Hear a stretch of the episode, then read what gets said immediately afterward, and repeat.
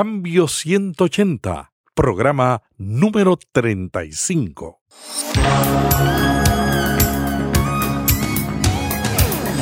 Este es un podcast de la red Intermaná, ayudándole a vivir mejor.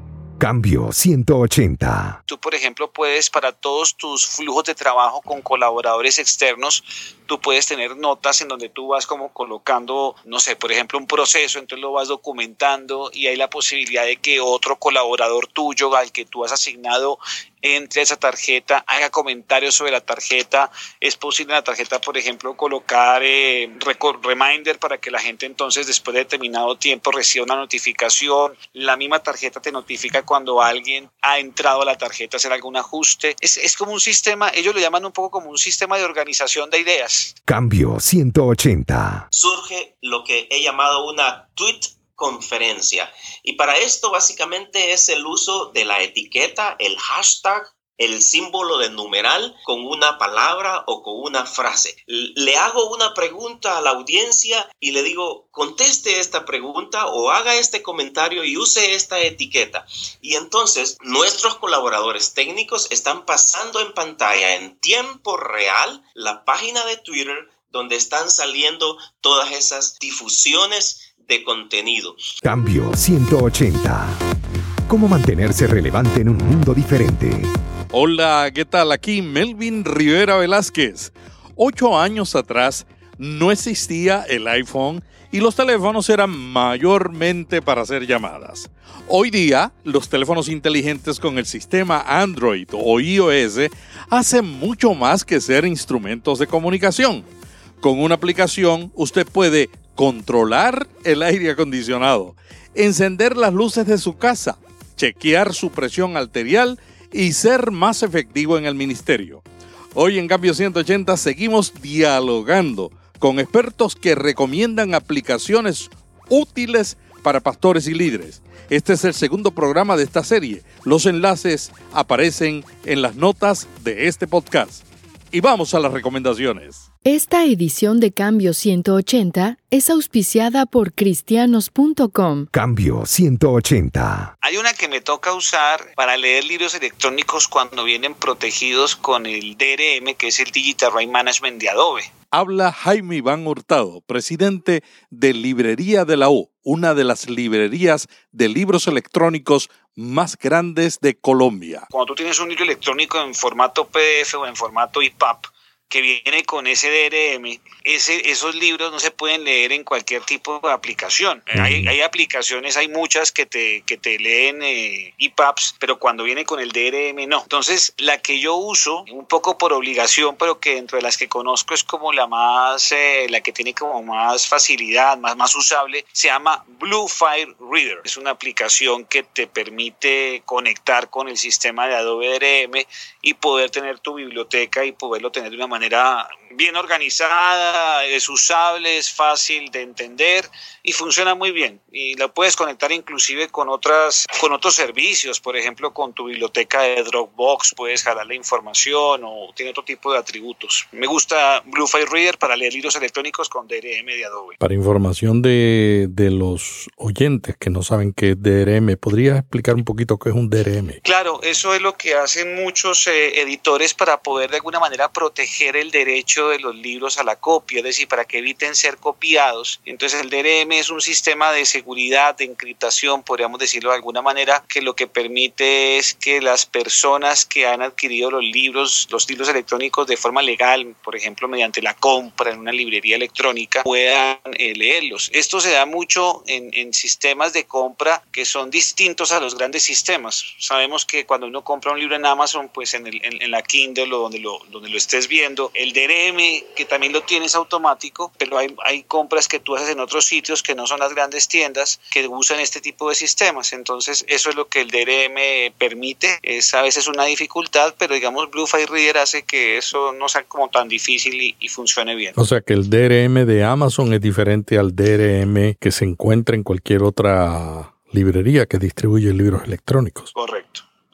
¿Y en qué se diferencia? ¿Qué valor le ves comparado con, por ejemplo, iBooks de, de la Apple? Mm, bueno, realmente la, gran, ventaja que tienen estos otros sistemas de lectura de libros es que son casi lo que se llama como un DRM social, son nativos, es decir, no hay que hacer muchas vueltas para poder leer el libro, casi que tú lo compras y automáticamente el libro queda en tu biblioteca y ya viene todo sincronizado. Aquí lo que hay que hacer eh, con Bluefire Reader y con el DRM de Adobe es tú compras el libro, eh, lo tendrás que descargar porque técnicamente se descargan los libros a la biblioteca, pero para poderlos descargar en la biblioteca, esa biblioteca tiene que estar conectada con, el con un servidor de Adobe que te valida que tengas el derecho de hacerlo. Eso es lo que te permite hacer Bluefire Reader. Tienes una cuenta en Adobe, tú metes tu cuenta en el Bluefire Reader, lo validas y de esa manera cada vez que compres un libro con DRM de Adobe, lo puedes ah, leer ahí. Valga notar que también en Bluefire Reader se pueden leer libros sin DRM, ebooks sin DRM. Pero y PDFs también, ¿no? Sí, PDFs, claro, pero evidentemente su mayor virtud es, es esa, ¿no? Yo he estado buscando un lector de libros electrónicos que me permita fácilmente copiar párrafos a veces uno quiere citar en, en, una obra que esté escribiendo, quiere citar un párrafo de un autor, claro, con el debido crédito, pero eso ya es posible o todavía, o todavía es difícil. Sí y no, eso depende del sistema de los atributos que el editor o la plataforma tengan. Hay libros, por ejemplo, que tú puedes eh, leer, que tú puedes, por ejemplo, subrayar, eh, un IPA, por ejemplo, pero no siempre se puede hacer el copy-paste. Y estamos claros que es muy útil poderlo hacer muchas veces, pues para poder hacer una cita debidamente hecha, como lo estás diciendo,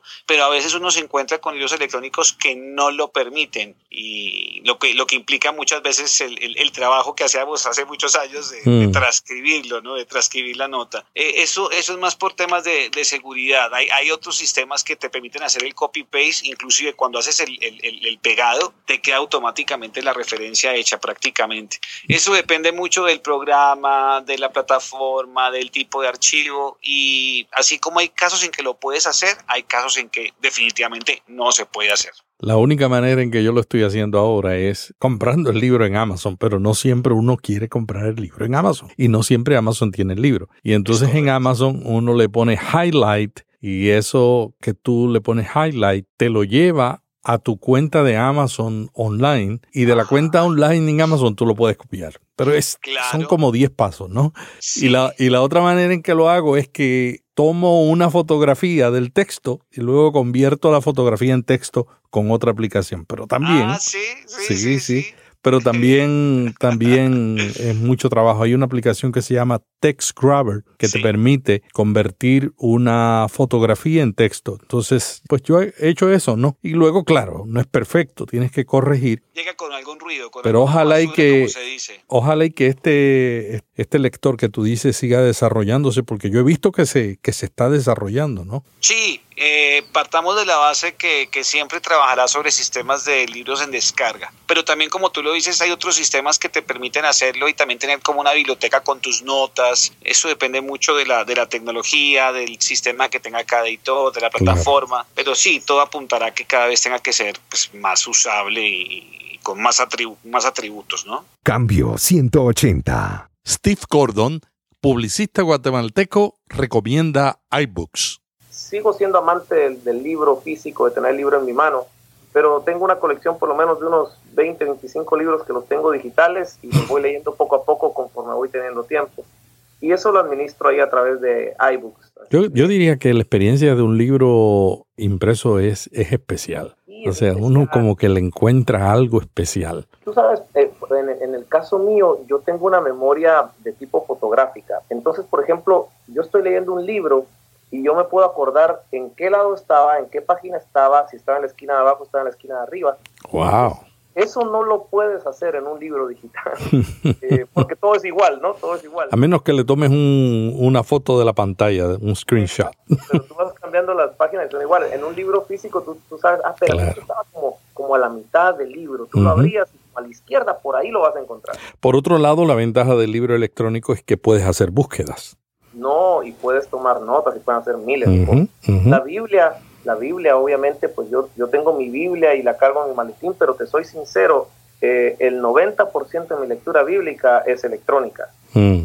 Es, electrónica porque además me permite ahí mismo estudiar, tomar notas, comparar eh, sacar resúmenes, mil cosas. Entonces, si hoy por hoy el 90% de mi uso de la Biblia es electrónico, en el iPad o en, la computadora o, incluso en el teléfono, ¿no? Pero eh, bueno, siempre tengo el gusto por estos buenos, especialmente cuando son buenos libros que tú quieres mm. tener en la mano, una buena portada y eso. Steve, ¿qué otras aplicaciones tú utilizas para escuchar o leer libros? Eh, recientemente bajé la de, no sé si tú la utilizas, la de Audible, que, ellos son claro. la gente que hace libros. Yo soy fan. Que hace, exacto, audiobooks. Y eh, ellos son de Amazon. Y la acabo de bajar y estoy haciendo el trial. Vamos a ver, vamos a ver qué. Yo llevo años. Cuando yo digo leí un libro, es que lo escuché. Ajá. Pero ya tengo la costumbre de decir que lo leí. Exacto, sí. Y es que aprovecha uno el tiempo. Por ejemplo, yo voy a los supermercados y voy con escuchando podcast o escuchando libros, una de los dos. Uno aprovecha el tiempo en, el carro, en, tiempos que normalmente antes uno perdía, pues ahora uno lo, lo aprovecha para edificarse.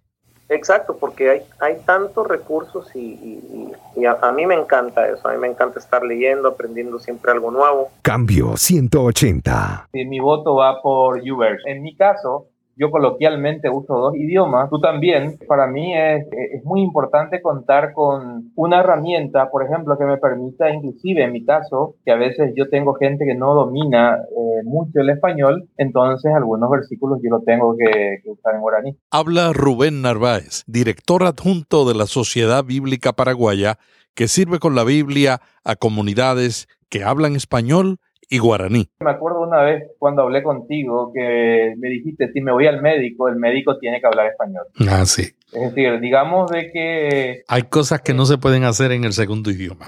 Así mismo. Es decir, hablar con Dios y hablar con el médico. Así mismo. Entonces, para mí, a la hora de estudiar, es YouVersion. Y lo que en estos días me está estresando es que tengo varios amigos en YouVersion que me están bombardeando con los estudios que hacen y, realmente es muy desafiante. ¿Qué área de YouVersion usan más? ¿Los planes de estudio o, o cuál área? Mira, yo uso más que nada es el texto plano propiamente dicho por mi mm. trabajo. En forma coloquial, cuando hablo en español es Reina Valera 60, pero vivo en un ambiente en el cual sí necesito otro recurso para que lo entiendan. Entonces recurro mucho a, las versiones como la Dios la Hoy y la TLA mm. en el mismo idioma. Y el guaraní, que es más, sería como, está mucho más ligado a la Dios la Hoy propiamente dicho, digamos a nivel de contextualización idiomática.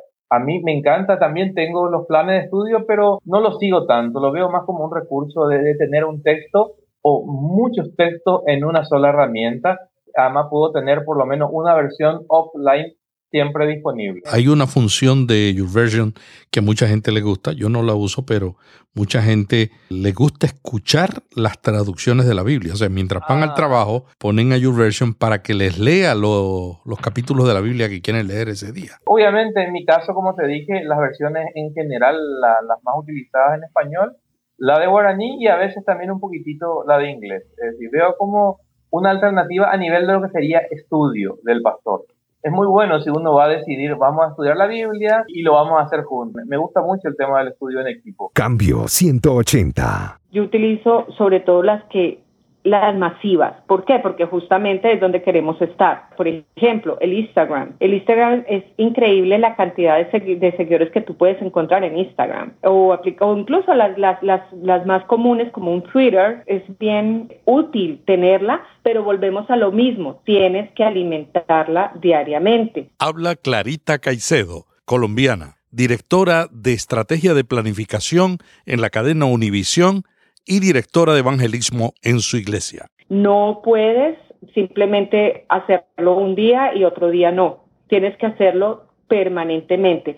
Entonces, hay muchísimas aplicaciones, pero lo importante no es tanto la aplicación en sí. Lo importante es, volvemos a lo mismo, a la estrategia que tú tengas de comunicación. Cambio 180. Quisiera particularmente desafiar, en este caso, a los pastores de jóvenes quizá o a todo pastor para el uso de la aplicación de Twitter. Habla Miguel Muñoz Valeriano, director de Relaciones Interconfesionales e interinstitucionales en Visión Mundial de Honduras. Estoy pensando en esos espacios. Tuve esta buena experiencia donde ah, estoy teniendo este estudio bíblico en la iglesia y recomiendo a la audiencia que me respondan, tener una retroalimentación inmediata.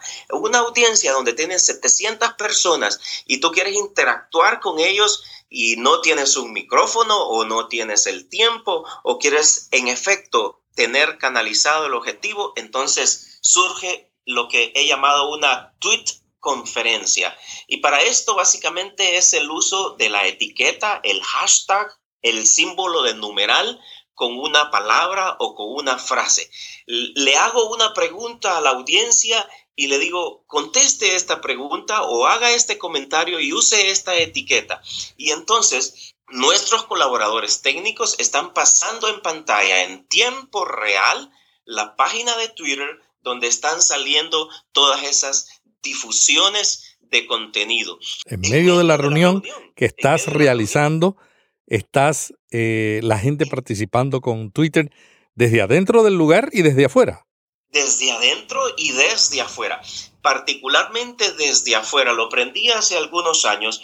Visito una conferencia en una iglesia allá en los Estados Unidos y hay gran cantidad de gente y estoy yo como un niño muy educado eh, tomando eh, mi aparato para tomar notas y los apuntes de la conferencia y veo a los lados que está mucha gente intentando hacer lo mismo, pero me fijo que estaban en Twitter, no estaban tomando nota, decía yo, pero de repente voy al hashtag de la conferencia y está reconstruida totalmente, palabra por palabra, casi cuando tienes ahí cientos de personas haciendo esto, con mayor creatividad, con mayor respuesta, con la oportunidad de discernir el espíritu de cómo la gente está percibiendo aquella comunicación. Excelente recomendación. Es el uso de la tecnología para el trabajo que se hace en la iglesia. A veces eh, nos limitamos a, a criticar el aislamiento comunicacional que significan algunos de los medios y no nos damos cuenta de que esos medios, todo depende del uso. Yo he llamado a este texto que Pablo le dice a Timoteo, esfuérzate en la gracia que tenemos en Jesucristo.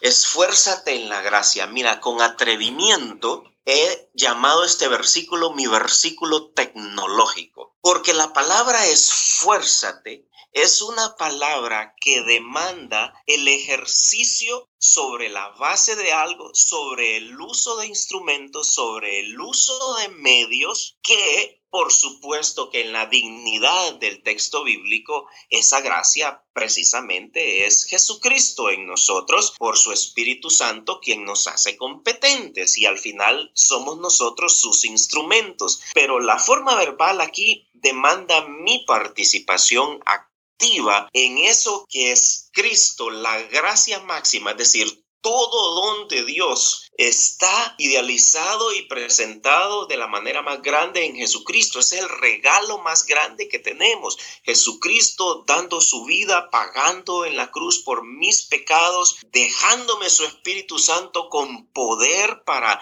ganar e influenciar al mundo, ganar almas para él, transformar estructuras de opresión y confrontar sistemas corruptos con esa gracia en Cristo. Entonces, si todo apunta al favor de Dios, yo puedo decir que yo puedo esforzarme prudentemente en el uso de la tecnología y agrego ahí el adjetivo, es un esfuerzo prudente. ¿Por qué? Porque la prudencia demanda que yo tenga un propósito para llegar a eso, tengo una motivación, de hecho, de la cual surgí para esto, pero en ese proceso yo debo disfrutar la provisión de Dios. Hay muchísimas aplicaciones para tomar notas en los sistemas Android e iOS. Sin embargo, ninguna de estas aplicaciones es tan famosa como Evernote? Mira, lo que más me gusta de Evernote es que tú puedes hacer notas y esas notas se sincronizan automáticamente en la nube, entonces tú puedes entrar desde tu iPad, desde tu teléfono o inclusive desde tu mismo computador y estar en distintos momentos de la vida, del día, de la noche, interactuando con la misma nota. Para mí es una de las funciones claves que tiene, además que te las organiza de una manera muy bien, las puedes buscar muy bien y como notas y documentos de trabajo se comporta estupendamente bien. Eso es lo que a mí más me gusta de esa aplicación, que, sé que tiene otras cosas, pero para mí es como lo, lo principal, poder conectar las ideas siempre en un punto en la nube, pero que se sincroniza y, y todo cuadra automáticamente de una manera increíble. Jaime, a mí lo que más me gusta de Evernote es la facilidad con que tú puedes no solamente escribir notas cuando a ti se te ocurre algo o cuando piensas algo valioso que luego puedes utilizar en un artículo o en un libro, o escribir un libro, sino que además cuando tú ves un artículo en la web, lo puedes guardar en Evernote. Cuando ves una foto, cuando ves un video, todo lo que tú eh, ves y crees que lo puedes utilizar más adelante, lo puedes archivar en Evernote, que se convierte en la memoria más importante para preparar sermones y para preparar conferencias. Cambio 180. Y yo estoy utilizando para Android, hay una aplicación por ahí, espero no errar en la pronunciación. Ahora mismo estoy suscrito a Cambio 180 por Podcast, Podcast Addict yo sé que existen muchos más, porque tú sabes, especialmente en Android es casi geométrico el crecimiento, por eso es, es muy bueno mirar los ratings de, de, los, de las aplicaciones antes de instalarla, porque hay, hay bastante, como es free, la gran ventaja también es su mayor debilidad. La mayoría de la gente cree que para escuchar un podcast uno tiene que estar sentado al lado de una computadora. Y eso no es cierto. La mejor manera de escuchar Cambio 180 es bajando una aplicación como tú has hecho, Rubén, pero hay también otras. Por ejemplo, una que a mí me gusta mucho es la que se llama Cast, porque te permite tenerla instalada en Android.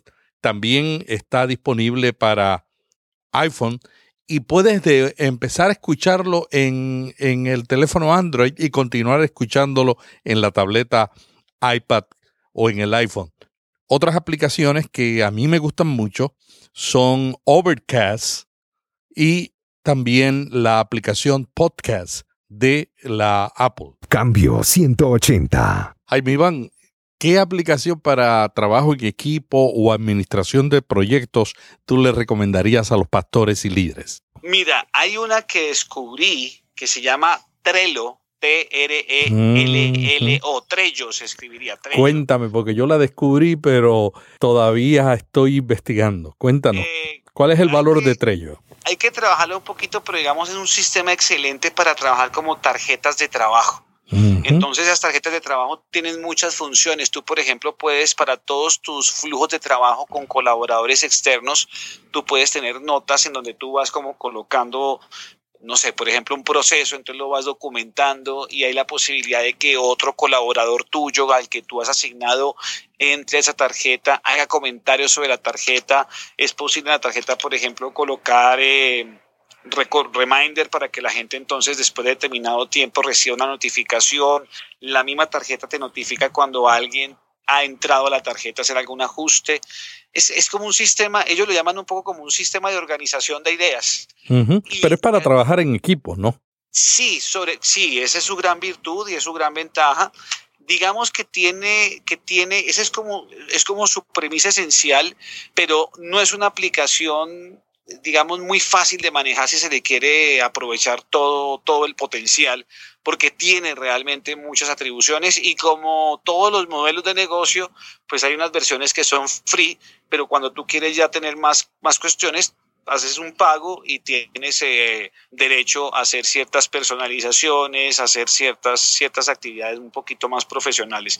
A mí me gusta mucho, confieso que no la uso al 100% de su capacidad, pero me ha ayudado mucho en algunos, algunos trabajos que hacemos en la empresa y en el trabajo que hacemos de manera coordinada con, con equipos, tanto dentro de la empresa como inclusive con clientes que se han vinculado y, los, y terminan vinculados a los procesos de trabajo que hacemos en la compañía.